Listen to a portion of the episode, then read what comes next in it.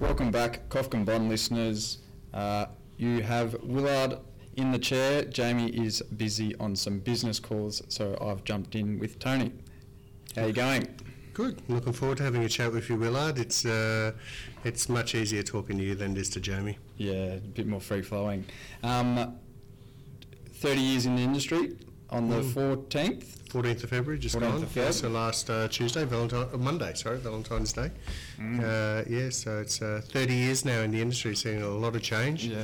a lot of good and bad, uh, a lot of ups and downs, um, a lot of crashes and bull and bear markets, and Plenty of regulation in the last few years. seriously, the red tape in it. I mean, it is interesting because I, I did make the comment in one of my posts that as much as the industry is over-regulated or overburdened with a lot of red tape stuff that clients don't see, care about, want, um, unfortunately, it is there for the client's protection. And and when you have um, the Banking Royal Commission and things like that, it focused on the what was happening, which was bad in the industry. It didn't focus on the 95% of stuff that's good, but unfortunately, rules are always made to protect consumers from the 5% that are bad, uh, which then overburden everyone and duplicate processes and increase costs for the 95% that are good. And that's and that's and it's to the detriment of people because they can't necessarily afford advice and it's because we need three or four extra staff members to just cover ourselves from the red tape perspective. So it's the, it's there for the reasoning was correct. It's there for a noble reason and the right reasons, but it just hasn't given the outcome uh, that was always what they always wanted. So, but in saying that, our job is to always make sure clients are in a far better position than what they were prior to seeing us, and that's what you know. It's as I've always said, uh, you know, we we are in business to help clients achieve their goals in the most conservative manner possible. Yeah, lovely, lovely. All right, um, today's topic we're going to be talking about greenwashing. Uh, I do have a little. What is greenwashing? I ESG investments in general, which stands for really ethical or environment, sustainability, and corporate governance. as the world's shifting towards a more greener future. Um, I will just read out this definition from Investopedia. Greenwashing is a process of conveying a false impression or providing misleading information about how a company's products are more environmentally sound. Greenwashing is considered an unsustainable claim to deceive consumers into believing that a company's products are environmentally friendly. Mm. Yes. Or total investment philosophy is environmentally friendly. And we do have one of Australia's largest energy companies at the moment is trying to get the tick of approval uh, as a ethical green investment, but 85% of its revenue still comes from coal. It's uh, a little bit hard, you know, to ignore that fact. Yes, they have divested, but still a little bit hard to ignore that fact. Yeah, and I, And even, you know, even, you know, Elon Musk got a bit of a smacking. I mean, he did it to perfection, as, as Mr. Musk uh, often does. Uh, but went and bought, you know, billions of dollars in Bitcoin um, and then announced the world, we just bought Bitcoin. You can buy Teslas on Bitcoin. And then it came out, you do realise that, you know, Argentina's entire energy production over the space of a year is one day of mining Bitcoin uh, energy production.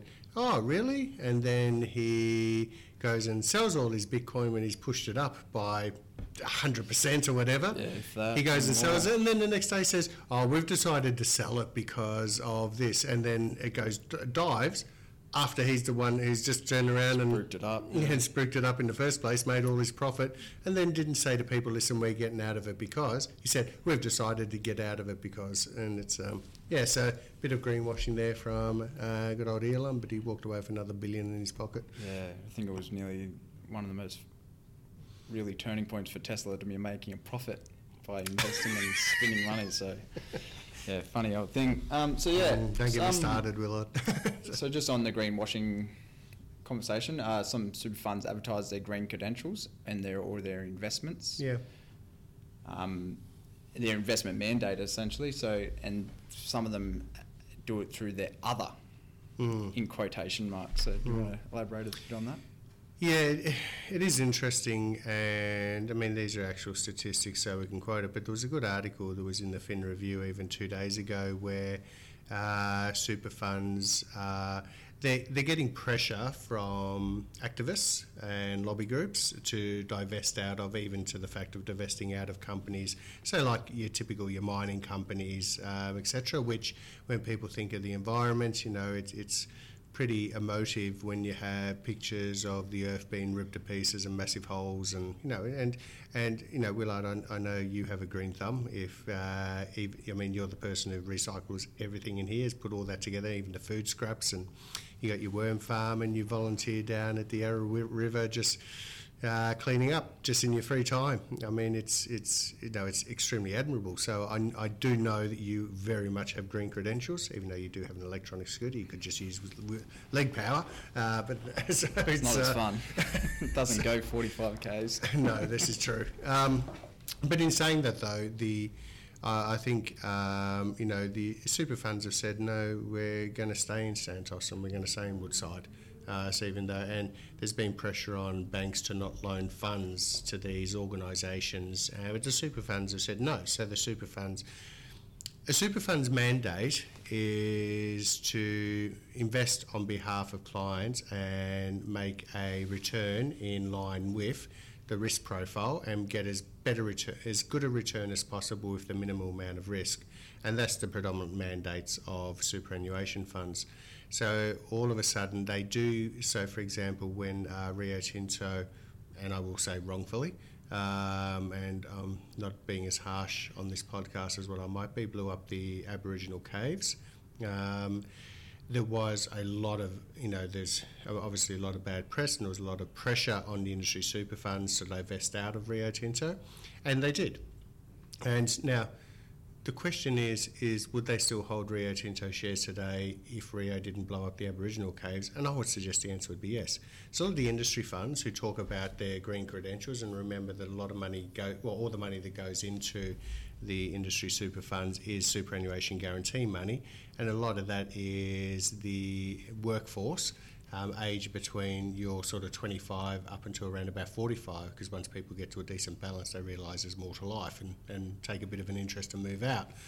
But in saying that though, they're the activists, they're the ones who have more of a green uh, thought process and a green mind than say uh, my generation and even older.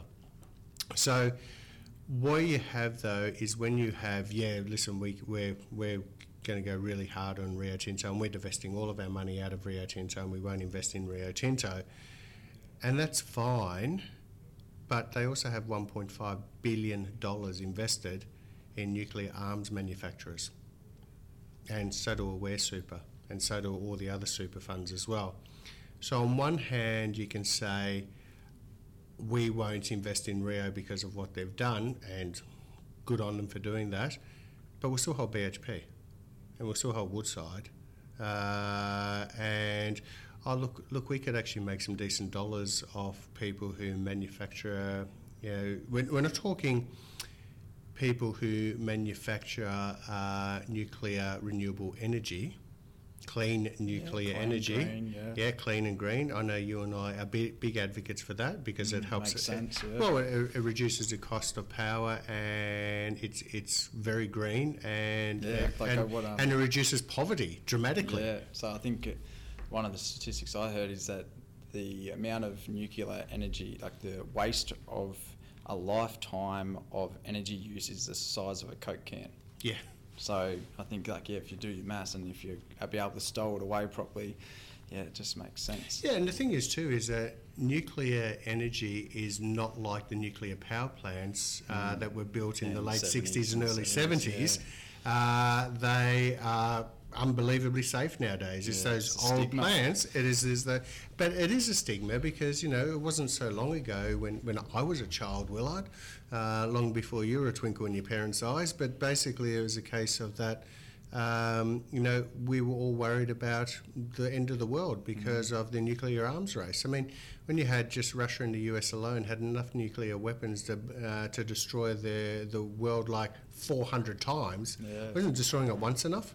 Yeah. so it's uh, so make, make but, sure of it. Yeah, but I mean but in saying that, this is not investing in companies that are building nuclear energy and green energy. This is investing in companies that are building weapons of mass destruction. Mm.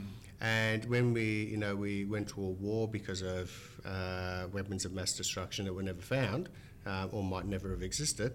Uh, so it's uh, might be political Looking for again. exploring for something else. That's right, but Who knows?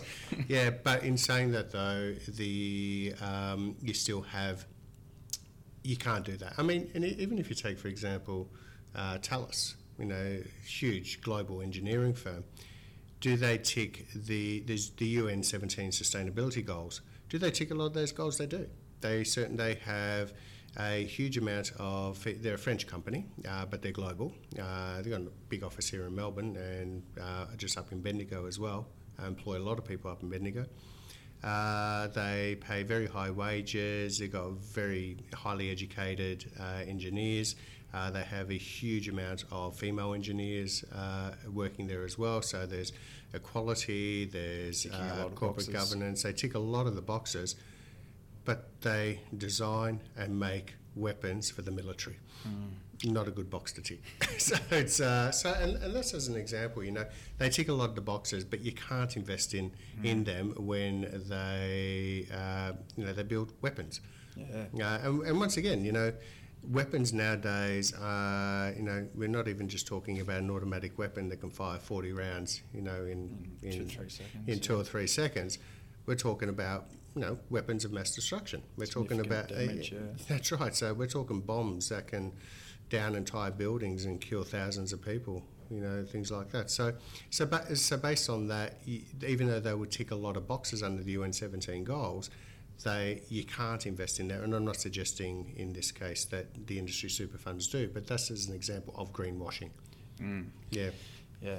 All right. Um, at a seminar, you said you came across an individual that um, somewhat baited you. Do you want to shed light on that for the listeners? Yeah, I was asked to give. Um, oh, this was years ago now, but I was asked to give my views on ESG investing in a seminar, and you know, there's probably hundred odd people there, and uh, so I, I actually gave my thought process, our investment philosophy behind it.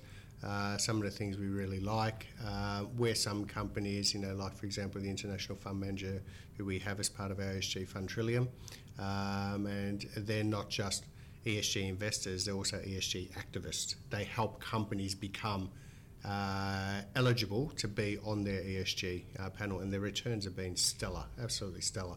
Um, and when you actually have a look at that, and we we were talking about all that, and I just had a member of the audience turn around to me and said, and he knew me, uh, and he said, uh, didn't necessarily like me, but he said, so what's your views on uh, climate change?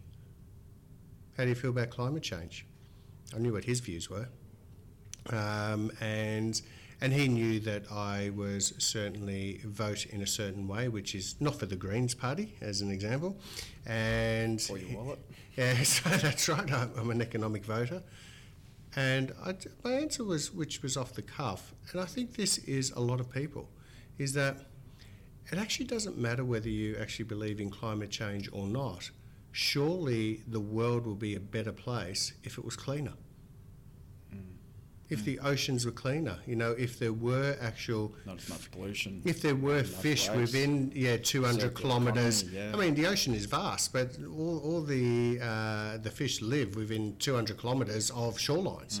Uh, they don't live out in the middle of the ocean, so Mm. It's um, you know so, well not in the vast quantities Mm. and things like that. Obviously you have the tuna lots out there, but we're still talking within a 200 kilometre Yeah, radius think- for sure, think- I think because that's where the food is. Yeah, I think there's like 60% of the marine life live um, kilometre from a coral reef. Yeah, that's so right. It's, like, it's insane. Exactly right. So when when you've got um, so and you know just in respect to the amount of plastic in the oceans and you know just waste and even you know I've, I've often said you get something why is it triple wrapped you know you know and even even the fact of when and it's not in the US anymore but they used to have plastic straws individually wrapped in plastic and it's just like what a waste and then okay let's let's uh, wrap them now in paper you're cutting down trees uh, to wrap them in paper okay we'll use recycled paper You know, so it's, it's why do you why do you have it? You know, so and ev- even when it comes, I've always said this about you know Australia and flushing the toilet. We flush drinking water down our toilets. bloody. It just makes, especially in a country that you know has quite a lot of sun and sometimes not as much water. So it just it just doesn't make much sense to me whatsoever. So surely the world would just be a far better place if it was cleaner. And one of the ways of actually making the world a cleaner place is not just through clean energy, but it's also through alleviating poverty. Now, from a poverty perspective as well, we actually have far lower levels of poverty now, even than what we had a decade ago, or two decades ago, or three decades ago. So, as a percentage basis, it's certainly decreasing um, on an annual basis. But when you've actually got uh, poverty, you, uh, I think the statistic is I was talking to you about the other day, but like one in ten children uh, who live in poverty die of asphyxiation, so basically smoke inhalation from parents who are burning wood because it, it's you know and, and coal is even cheaper than that and you know and it's it's just that that is just so sad. I mean it's it's one of the I think it was Jordan Peterson who gave the quote, but it was like seven million children a year are seriously affected through their health uh, through pollution from just living in poverty. Yeah, and it's funny, like you have that Western view on the world, and you, you and it's so funny because yeah, us being in the Western world, and we have that world view of like a lot oh, of our first world problems. first world problems, but we also like we probably can't even conceptual, conceptualize that. Why are people burning in their house? Like, what what are they burning? Like, are they just trying to keep warm? And then it's it's yeah, I, and I heard the same things. Yeah, You know, and kids, kids getting sick just because they're trying to stay warm or cook. Well, you don't die of starvation nowadays. In actual fact, there, there's more food, and I'm not saying nutritious food, uh, but you know, you don't have people in the US like you had during the Great Depression dying of starvation. Yeah, There's because it is, a, and the unfortunate thing is, and Nova Peris was talking to us about this when it comes to clean food hygiene. You know, where you got the Aboriginal communities and say uh, the homeless in the US and things like that. And a lot of the homeless is through drug, uh, you know, opioids and things like that. So drug dependency, but. You know, it's, it's cheaper for them to buy McDonald's than what it is to buy an apple. or, or pasta or anything. And then That's right. And then the fallacy for the government up there, they say, oh, they just don't want fresh food. And then when they got it up there, that Oh, shit. That's right. So it was, it was just like, well, I mean, it was, what was it? It was some ridiculous thing where it was like to get a apple or uh, greens or fruit to the Aboriginal, uh, the Indigenous communities in the outback. It had to, you know, like do 70,000 kilometres of travel. By the time it got there, it was rotten and crap and stuff that you wouldn't have eaten in, back in the 1940s, you know. So, and it's just like, yeah, guess what? They're going to have McDonald's um, or the creamy pasta in the petrol station, you know, which is not that nutritious. And everything's made with palm oil and all the rest of it. But it's cheaper to fill themselves up on junk, which is rubbish, which then of course is causes the diabetic epidemic and, and everything else that actually comes with it. And with bad eating, bad hygiene, bad sleep, uh, creates mental illness issues as well. But no one's dying of starvation because well, I don't have to go hungry, but I'll just go fat. Mm. You know, so and it, and it is just so sad. And you have a look at you know people like Nova and what she's doing. It's just it's sensational. But mm. once again, it's how do you support these groups and how do you get that message out there? And one of the things I've always said was, well, you can talk with your dollars and where you invest with your dollars. you know, one of our clients this morning, he, he's you know he's he's putting a bucket load, uh, massive extra you know seven figures, uh, but even in the mid range, uh, into the ESG fund. Uh, and he's retired, and he's, he's a person who's held BHP shares and all the rest yeah, of it as well. He's gone so- through the, all the cycles absolutely. of the ASX. Um, yeah, just on that. Um, so even this older client that Hmm. you're talking about, he probably has some um, qualms around the returns of an ethical fund. Yeah, I mean, historically, and especially in Australia, where you know, in, in cyclical markets, but you've often had uh, great returns from the resource sector um, in Australia. So, and we, we do have a cyclical market, and you know, basically, you know, Very the big, concentrated. yeah, that's right, you know, the big Australian. So basically, you had you know, BHP, Rio, and the banks uh, Yeah, was over half of the market. One biotech and a couple of Yeah, supermarkets. That's right, exactly. Yeah, exactly right. So it's um, and there's Australia. So it's um, not much innovation there, is there? But but basically, when you look at that, historically, or the perception has actually been that you haven't got that perception with younger people because they actually grow up caring about the environment that they Conscious. actually live in and things like that. And they're very conscious. Yeah, conscious is a great word. And I'm not talking about necessarily, you know, uh, because of Greta Thunberg or something like that, but I'm, I'm actually just talking about the fact that they are just conscious They're of aware of their footprint. yeah, yeah, that's right. Um, if they could still become a billionaire on crypto, they would, though. Oh, Yeah, so it's, uh, but the thing is, is they would actually give a lot of that money back for good causes. Yeah. You know, that's where a big difference. uh, You know, they're very charitable. Those who are quite successful at a young age are also extremely charitable. But what historically, what was happening is a case of, yeah, I like the idea of investing ethically, but isn't that to the detriment of my retirement? Doesn't it mean I basically earn no money and then I've just realistically got nothing, you know, in retirement? And ethical originally was where you don't have alcohol and tobacco and mining companies or nuclear or weapons manufacturers, and that was historically as far as ethical went. Uh, but when you actually look now, is when we went through the actual fund performance, he said, well, that's actually performed better than my normal model portfolio. So, in actual fact, our ESG, besides the fact that probably of new investments, I would suggest that 70% is going straight towards our ESG investments at the moment. Um, we've got, and, you know, and you and I did a lot of research on that and worked, you know, tirelessly together for probably about 12 months to make sure that you know we had the right consultants and right people and right understanding of. We had we had our biases. Uh, we knocked heads a few times. Uh, you know, you're, you're the young bias, and I said that's crap. so it's uh, Don't want to be too tech focused. no, you, you basically it's a case of you both start out here, but where do, where do we diverge into the middle that is t- still ticks those boxes that we require and actually does really great for the environment, but not to the detriment of our clients' retirement funds. Yeah, and And that's the greatest thing is our funds have actually been the star. It's not just attracting the new money. Our funds have actually been the star performers.